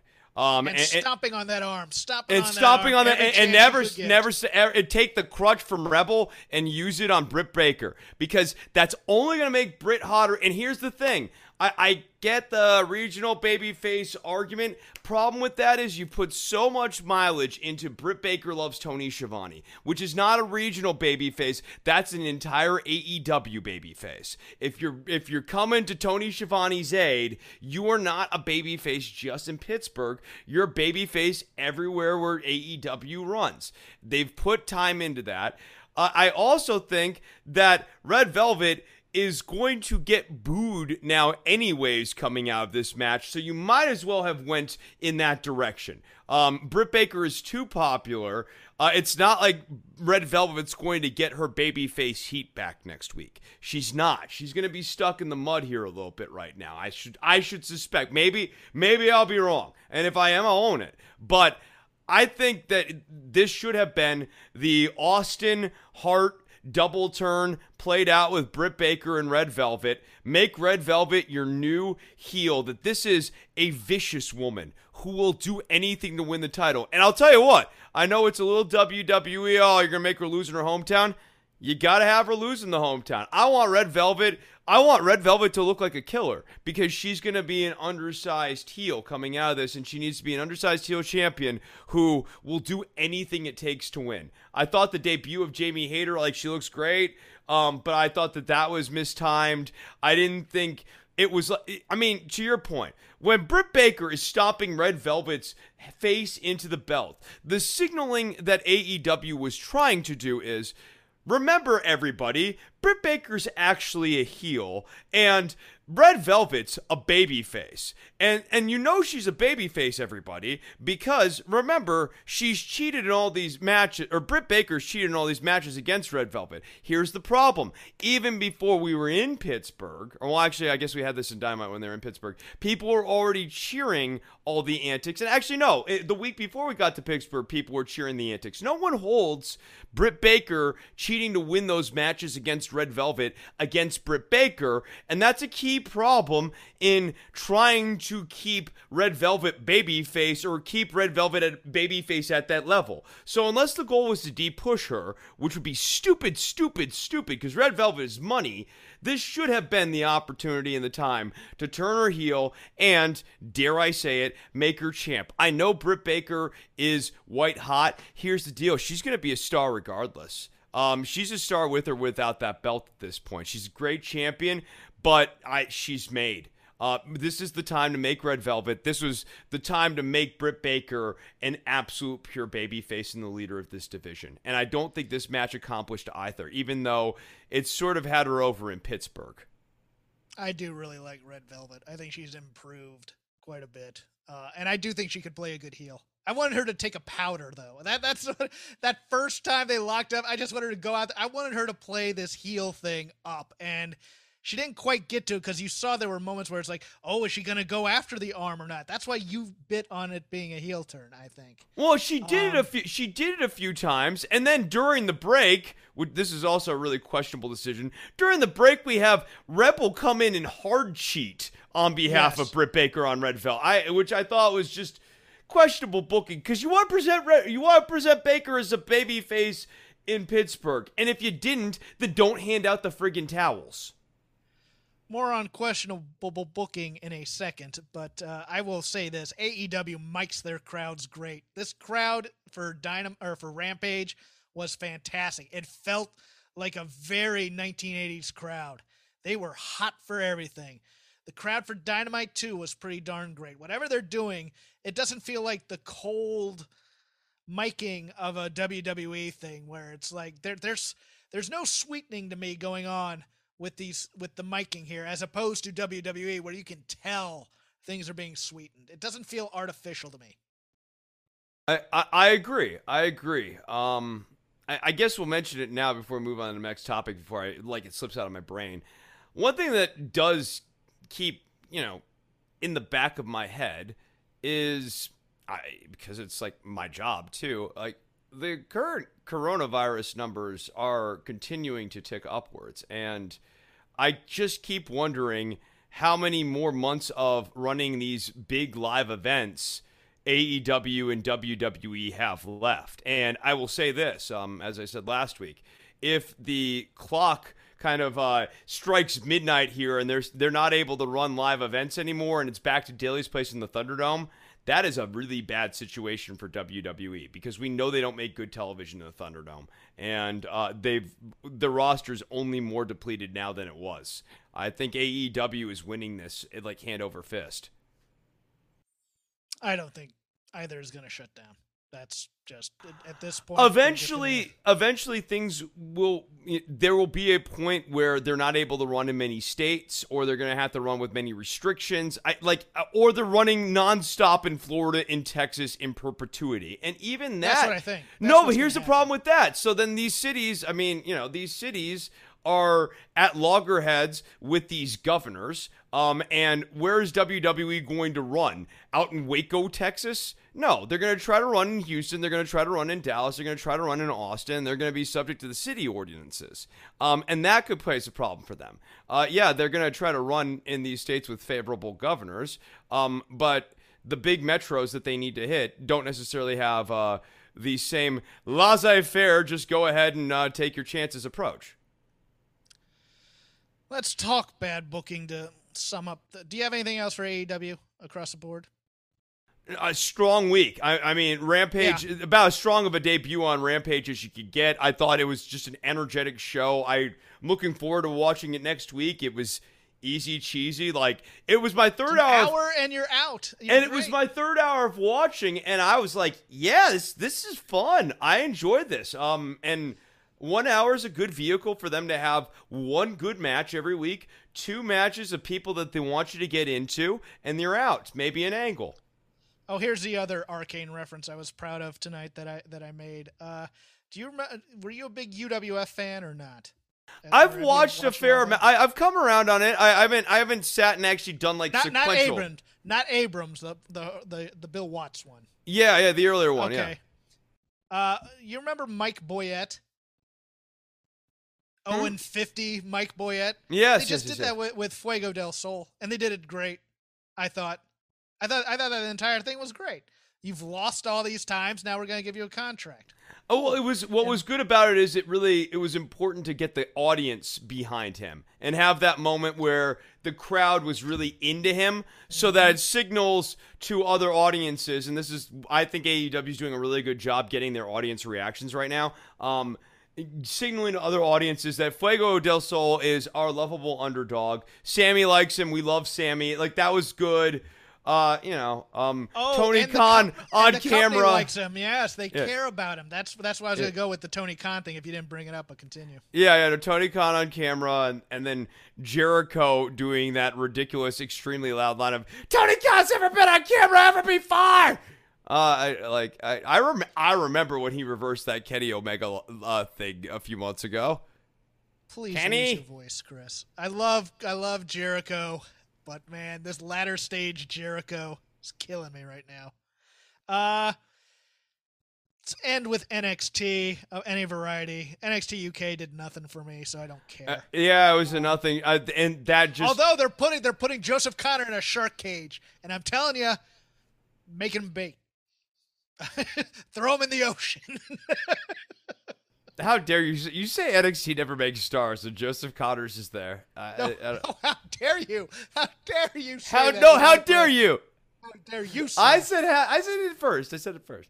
Um, uh, Amale, they continue to they continue to work on her. I mean, look, she's developing. I mean, she's not she's not like gonna be like amazing, but like they, they she's she killed done... Nina Samuels, who you know deserves to die. So, I hmm. mean, on TV, she's not gonna be. I mean, it's it, again, it's it's it's two of your favorite performers. It, it's your Sophie's choice, Chris. You keep saying this pick? about Amale. I'm not that in like Nina's. I I would rather them do more with the Nina character. Okay. Amale Amale doesn't actually have a character. She's just like the That's French true. Hope. She's just angry. She's just angry. What's your character? Angry French person. You're in. Wow. But we had all this news talk about NXT making stars. What did they do with Ilya Dragunov losing to Pete Dunne before TakeOver? Number one, nobody He's beating watches. Walter. He's gonna beat no. Walter, and then his no. first match is gonna be against Dunne. No, no, I think Pete Dunne gets put into this match. I think that's what happens, and because you know why?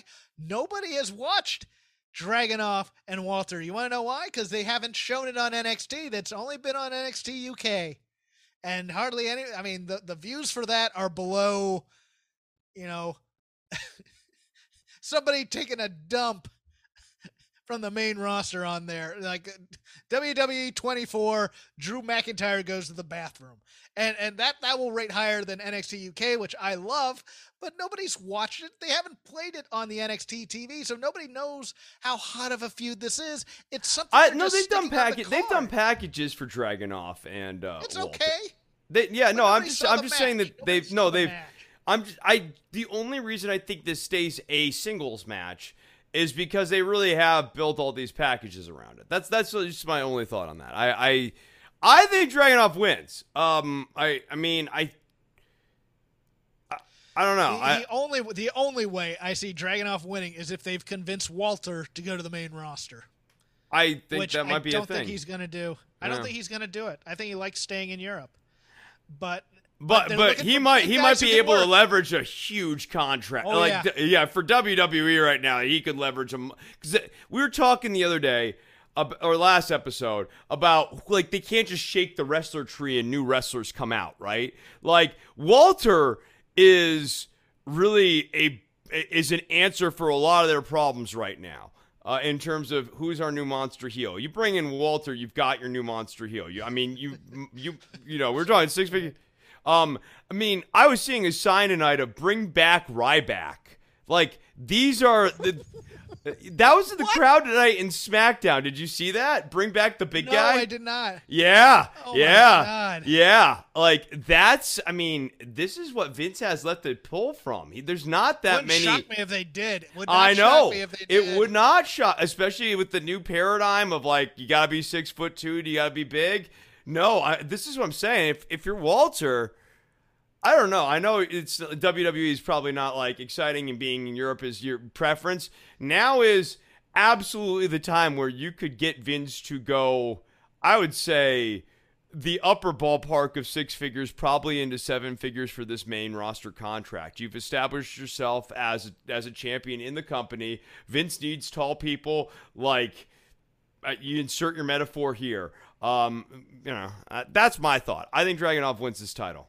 I, am sorry I started to laugh there because I started imagining the rumored meeting at SmackDown last week between Cole and Vince McMahon. And Cole's, or, or Vince is telling him, look, we got all these ideas for you, blah, blah, blah. And then in the corner of his eye, there's a monitor on. There's Walter. It's like, who, who the F is that? Screw you, Shorty. Get me that guy on the roster. That's Walter. You used him on a Survivor Series team. How, how did I not put him up here already? And, and he was over like Rover. I, I mean, in, in terms of Walter, your your negotiation position has never been stronger.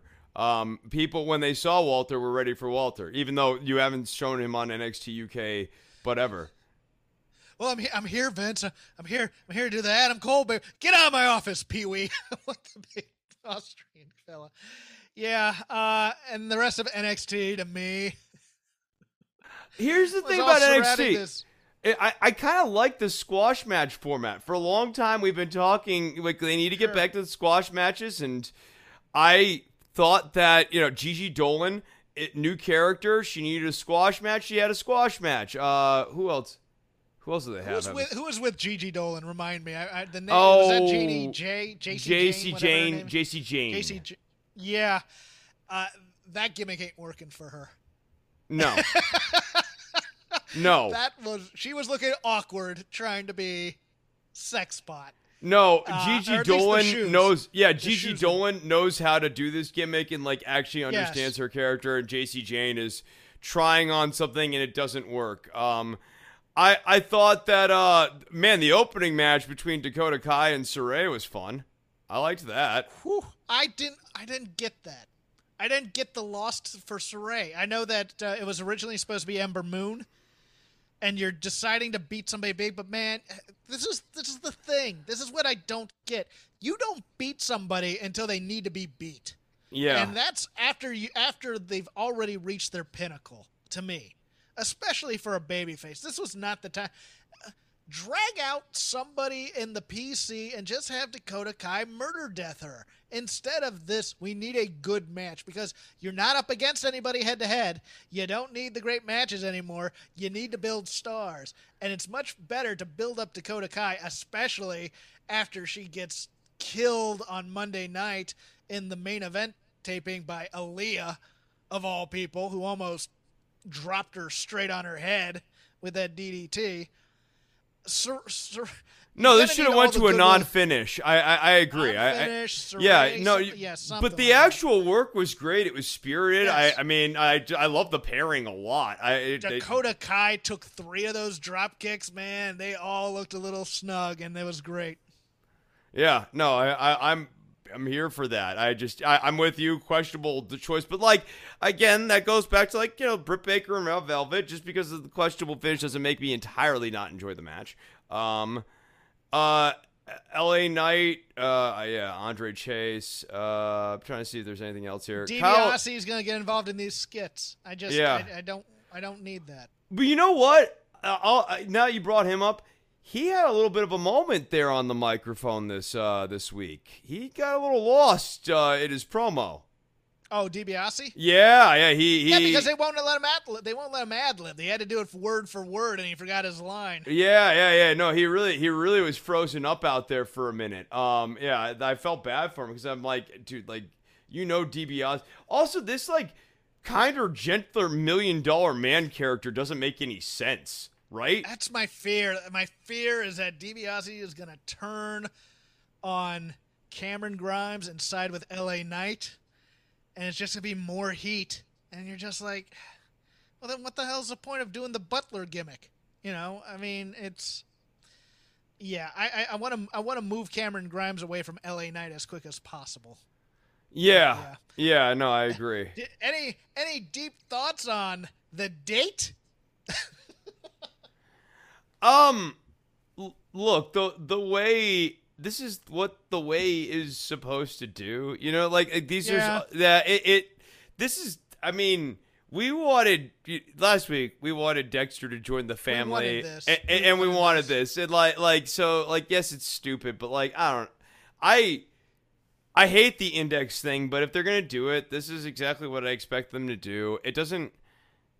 It doesn't excite me. I don't like No. it. I don't. It doesn't make me fiery, angry, or anything either, though. I don't mind Gargano doing this. I miss him being a star. He's really good at this kind of comedy, though. He really is good at this. Um, by the way, yet another NXT Women's Tag Team bites the dust. Candice LeRae is pregnant, so she will be leaving sooner than later. That just leaves us with Zoey and Io, Kacy and Kayden. That's it. That's your tag team division. Oh, oh, wait, we may have Jacy Jayne and Gigi. Don't. That yeah, that that yeah, that's it. Yeah, it, it managed by unify uh, the titles. It's time to unify the titles with the ones on the main roster that they're not going to be using for a while either. So let's just get it out of the way since Vince doesn't care about women's wrestling. How about that? Uh, any other points to make, or can we get out of here? No, I think we're done finally. Cool. You can follow me at Crap Game 13. You can follow Chris at DWATG. You can just follow the show at Shake Them Ropes. I'd like to thank Manscaped once again, 20% off plus free shipping with the code ROPES. Chris has a Patreon. He does politi- po- po- politic podcast, political podcast. Get the adjective right, Hawkins. Called Don't Worry About the Government. That's where the DWATG comes, kids. He's going to tell you about right now. Yeah, don't worry about the government. Um, if you want now, uh, you can actually see the last part of every show. Like usually we tape like multiple segments. I'm now putting up a free segment on YouTube, so you can search on YouTube for "Don't Worry About the Government" and watch a clip of it. If you want to watch the whole show, you can by supporting the show over at Patreon.com at patreon.com/slash dwatg. You can get the entire show for free in an audio format on iTunes, Stitcher, Spotify.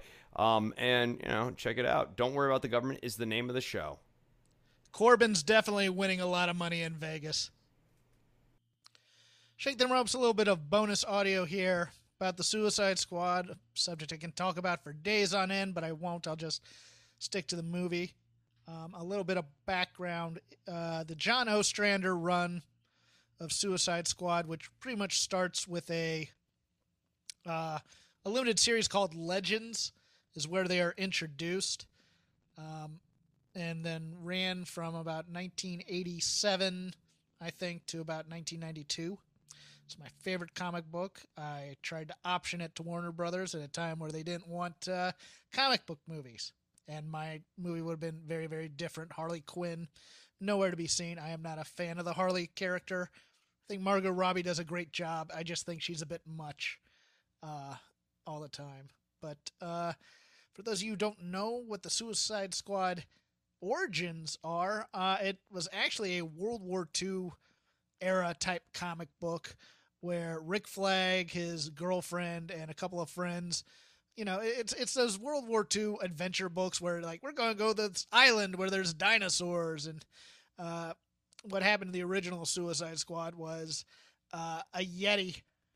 Uh, get, try, they tried to flee a Yeti, and uh, the other three died other than Rick Flag. So Rick Flag is kind of left uh, to be an adventurer and to go about his merry way, and he ends up with these uh, with um, the unknown heroes. I think is the name of it. it's a it's a group that has like the immortal man and and other things and so being close to the immortal man he never ages because he siphons off some of the amulet that he's wearing or whatever and then he gets basically reintroduced in legends with ostrander and ostrander is such a great writer and and such a great he has great insight into the motivations of people of dubious morality that is his thing. If you read his his, they're in trade paperbacks. I, I highly recommend them.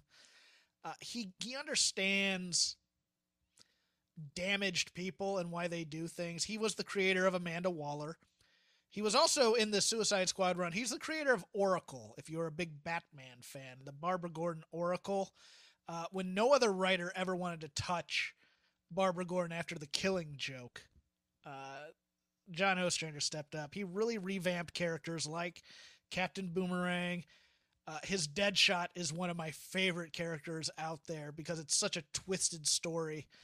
Uh, maybe someday I'll do a podcast about the greatness of the Deadshot character under Ostrander, and because the the Ostrander Deadshot is not in the original Suicide Squad. That is pretty much the Christos Gage revamp of Deadshot, which came years later.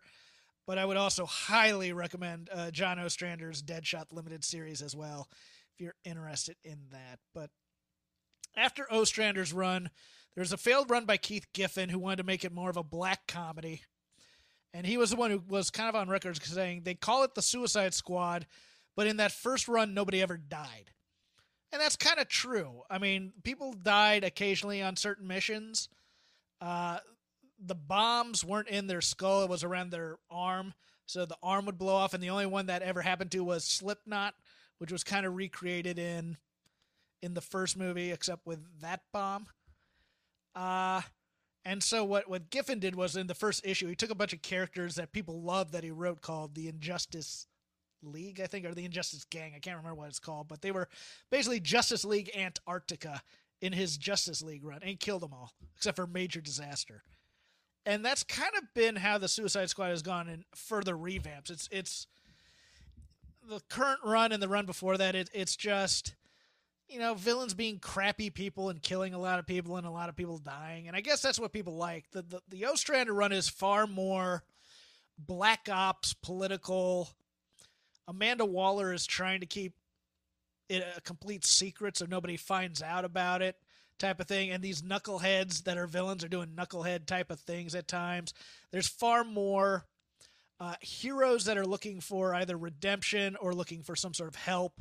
You know, you have Bronze Tiger, who's not really a villain, used to be a part of the League of Assassins, but he's looking for uh, to get his memory back because it's been wiped. Vixen was a member of the Suicide Squad for quite a while. Speedy did a mission with um. The, you had you had heroes like Nightshade and Nemesis and uh, Black Orchid as a part of it. It was far more of a mix of heroes and villains than uh, both the current squad and, and the movie squads. So uh, I recommend getting the Ostrander run if you don't. I can talk about it for ages. That said, let's get to the movie. The Suicide Squad. Overall, I really liked half of it. I thought the first half was pretty pretty darn good. Uh, it was what I expected. It was the Keith Giffen black comedy, play it for the yucks type of thing and kill a lot of people. I was expecting that in the first half. Uh, I think it really kind of went off the cliff after they rescue Rick Flag. Oh, by the way, spoilers abound. If you've not seen the movie, don't listen to my review of it as to whether I think it's good or not, because I'm going to spoil the hell out of this and, and talk about certain things from a Suicide Squad super fan boomer dad age type of situation. But anyways, should have done that up top. I apologize if you've listened this far and I just ruined something for you. Yes, they re- rescue Rick Flag. Anyways, uh, I think after that, when it becomes about first baddie are gone, now we're going for the big baddie, the big global threat, Starro, the Conqueror. Uh, I, I think it loses its way. It kind of becomes uh, standard fare for the most part. Still some laughs in it. Uh, performances I really liked. Uh, David D- as as Polka Dot Man was phenomenal. John Cena, I called this First three quarters of the movie, he is spectacular. He steals this movie. He is great. Uh, the the problem with with the Cena Peacemaker character uh, has nothing to do with Peacemaker. Peacemaker, old as I mean, he's part of the Charlton Heroes that DC bought. Uh, originally, Alan Moore wanted to wanted to use the Charlton Heroes for Watchmen, but DC wanted to use Blue Beetle and a few other characters for Crisis on Infinite Earths, uh, uh, one of the first mega crossovers in, in comics history. So Alan Moore basically just kind of copied the Charlton Heroes for Watchmen, and Peacemaker is the comedian. If if you never knew that before, uh, the question is Rorschach, uh, Nightshade is Silk, Silk Spectre, uh, Blue Beetle is Nite Owl, and so on and so forth. You can look it up; it's all over the internet. Uh, the problem was they that John Cena had to act instead of being the knucklehead that he was for the first three quarters of the movie when he when he was the mole for Amanda Waller. That part made sense that he was a mole for Waller to get this drive or whatever. The problem was he starts monologuing and act like bad guy villain. And we'd already established in the first three fourths of the movie, if someone like Ratcatcher 2 was going to stop Peacemaker from doing his job, he ain't monologuing. He's just going to shoot her and move on instead of giving these wooden monologues and trying to emote. And it was just bad. But the first three quarters, Cena is just so damn fantastic in this. I I absolutely adored him in this. It was everything I wanted wanted him to be in it. Uh, Idris Elba was good, but it's part of my disappointment a little bit in the characterizations of certain people. Um, and and let me get to that real quick. Uh, Idris Elba was really the Bloodsport character is literally just Christos Gage's Deadshot, just under a different name. There's nothing different about him and the Will Smith character at all. James Gunn did nothing. It's almost like he goes, Will Smith in the movie? No? Okay. Cross that out. I have Idris Elba. Do you want to play Deadshot? No? Okay. I'll make you Bloodsport. And I'll do that. Bloodsport is one of those characters that only appeared three times in comics. Uh, Robert Dubois was a Vietnam veteran who got uh, crippled and this is during the John Byrne run of Superman, uh, where LexCorp is just basically, you know, villains of the week, but you know, super, uh, you know, given super strength or something. But uh, so so they build a Bloodsport, and he give they give him a Gatling gun with uh, bullets traced with kryptonite and send him after Superman, and he fails, and then he's sent to prison. And then all of a sudden, they create this white supremacist Bloodsport who, if he can think of a of any kind of weapon or something like that, he can then teleport to himself. And then they had the two Bloodsports do a prison fight, where the black Bloodsport won. But I guess they just kind of did an amalgam of this one where you know he just can have weapons appear and stuff. I thought thought Elba's very good, and and but you can see that this was Deadshot and the Peacemaker doing one one offs and types of things like that. Uh yeah, you know, he has the daughter who's in trouble, much like it would have been if if Will Smith had come back. You know, I want Gunn to do just a little bit more with whatever character they're going to replace Deadshot with. Because to me, to make a Suicide Squad film, you need three characters. You need Deadshot, you need Captain Boomerang, and you need Amanda Waller. Um, Rick Flag, they didn't really do anything with him in this movie either, other than he drinks with the villains again. I mean, he, he's he's like the, they don't give him any motivation. They never explain why he's still in Task Force X, which is a little disappointing.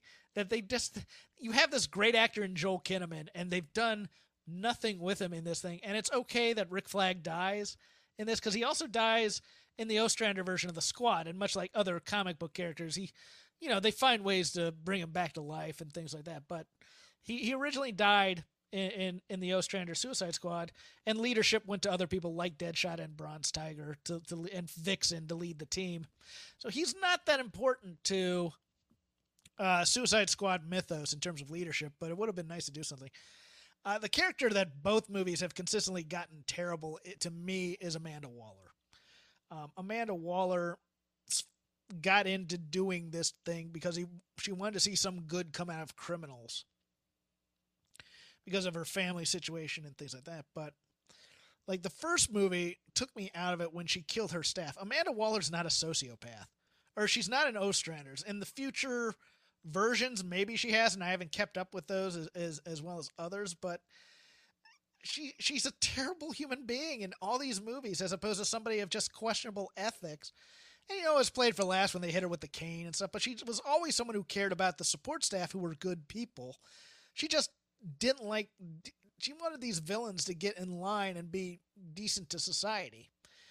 And that said, the, the most disappointing thing of all was that they killed off Captain Boomerang. And uh, the, the the great thing was Jai Courtney in those I loved the first 15 minutes of this movie. Jai Courtney showed more in this in that first prologue than um than he did in the entire David Ayer version of the squad.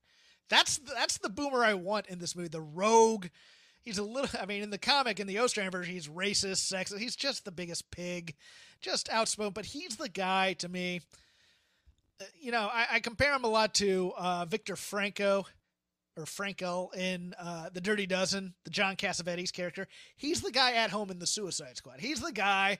He's the villain who belongs in something like the Suicide Squad because of his abilities. And you kind of just have to deal with the dumb shit he does, like uh, the roguish stuff he does later to keep him in line. You know, he has he has his faults, but in the end, he's just a damaged person who has found his place in life after being a joke for so many years. I mean, I love the Flash and I love the Rogues, but Ostrander did such a great job of revitalizing this one note character, and all these Rogues weren't being used by the Wally West Flash writer, anyways, after they killed off Barry Allen. So they're off doing like Blue Devil comics and stuff. So Boomerang is such a great character, and the way they kill him off was dumb.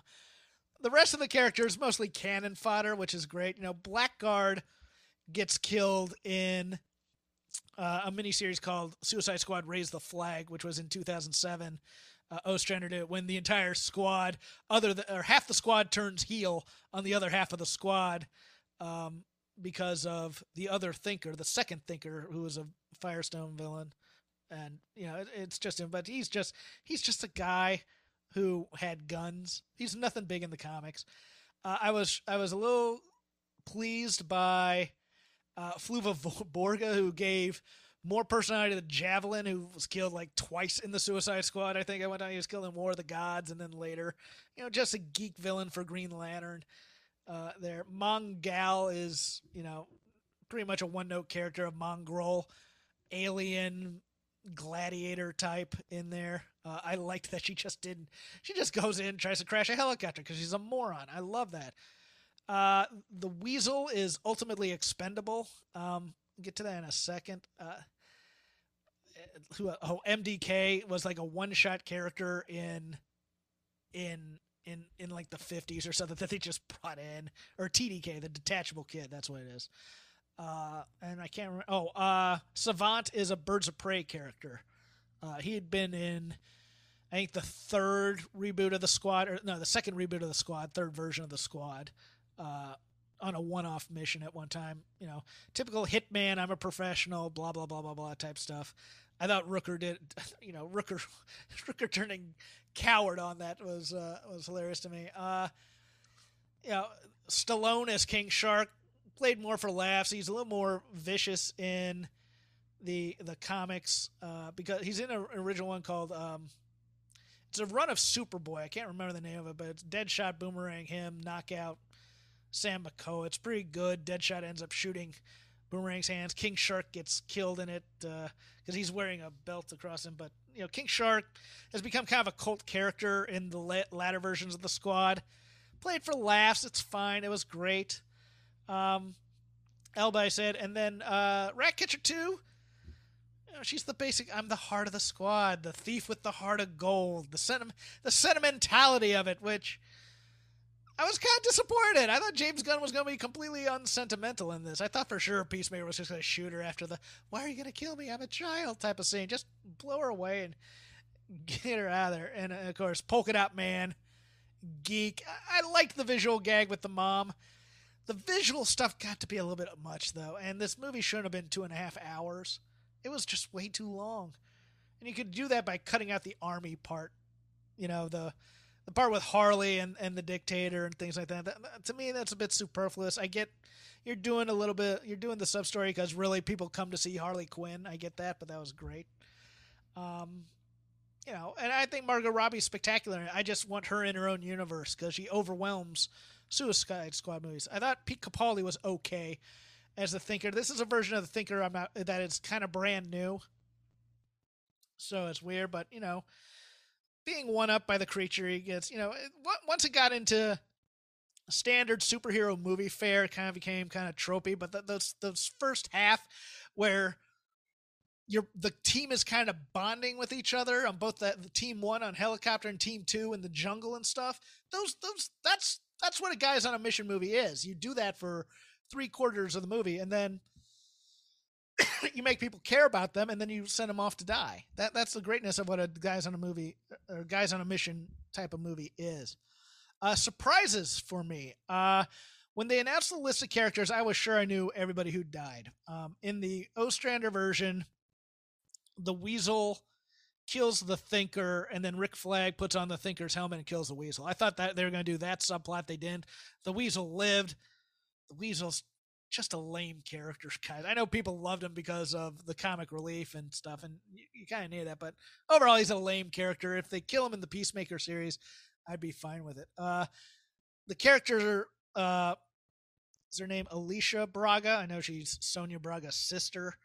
Uh, is based on another character called Sol Soria, who's killed in the last reboot of the Suicide Squad. She's killed when Killer Croc eats her, and I thought for sure King Shark was going to eat her eventually. But I loved I loved the scene in the village. I thought that was, you know, that's I mean, if you're going to do black comedy, just go all the way. You know, Cena passing by a guy just chopping him up that made me laugh. I mean, I, I, I was kind of expecting that. I'm not going to get a lot of depth in this thing. Uh, and so those are the two surprises that I got. I was shocked that Boomerang wasn't captured by a Starro or captured by these people and then kind of put away in the jail only to be left there for a while. And then, you know, that way you keep the hardcore fans happy with you. But apparently you wanted to tweak them. You can always bring back Captain Boomerang in some way. Uh, you know, pl- I was thinking, oh, every movie can be set before this if you wanted to really do it, but appears they're never going to do anything with the character, which I just find a tragedy. He's such a great rogue, and it looked like Jai Courtney had finally found what that character was supposed to be, and I thought he was perfect as that. Uh, as it is, I liked the coda of the weasel waking up and going away. Problem was he was marked as dead, and he wouldn't have been on that computer, but that's continuity era. I'll forgive it. That's me being nitpicky. But overall, first half of the Suicide Squad, very, very good. Second half kind of becomes paint by numbers for me. But overall, much better than the David Ayer take on it, um, which is just one of the worst movies I've ever seen. Um, I hope uh, if you have any uh, if you have any thoughts or just want to discuss that, drop into my DMs at crapgame13. Always happy to geek out on Suicide Squad questions. But uh, thanks for listening. At Parker, our purpose is simple. We want to make the world a better place by working more efficiently, by using more sustainable practices, by developing better technologies. We keep moving forward. With each new idea, innovation, and partnership, we're one step closer to fulfilling our purpose every single day. To find out more, visit parker.com/purpose. Parker, engineering your success. Everybody in your crew identifies as either Big Mac Burger, McNuggets, or McCrispy Sandwich. But you're the filet fish Sandwich all day. That crispy fish, that savory tartar sauce, that melty cheese, that pillowy bun. Yeah, you get it. Every time. And if you love the filet of fish, right now you can catch two of the classics you love for just $6. Limited time only. Price and participation may vary. Cannot be combined with any other offer. Single item at regular price. Ba da ba ba ba.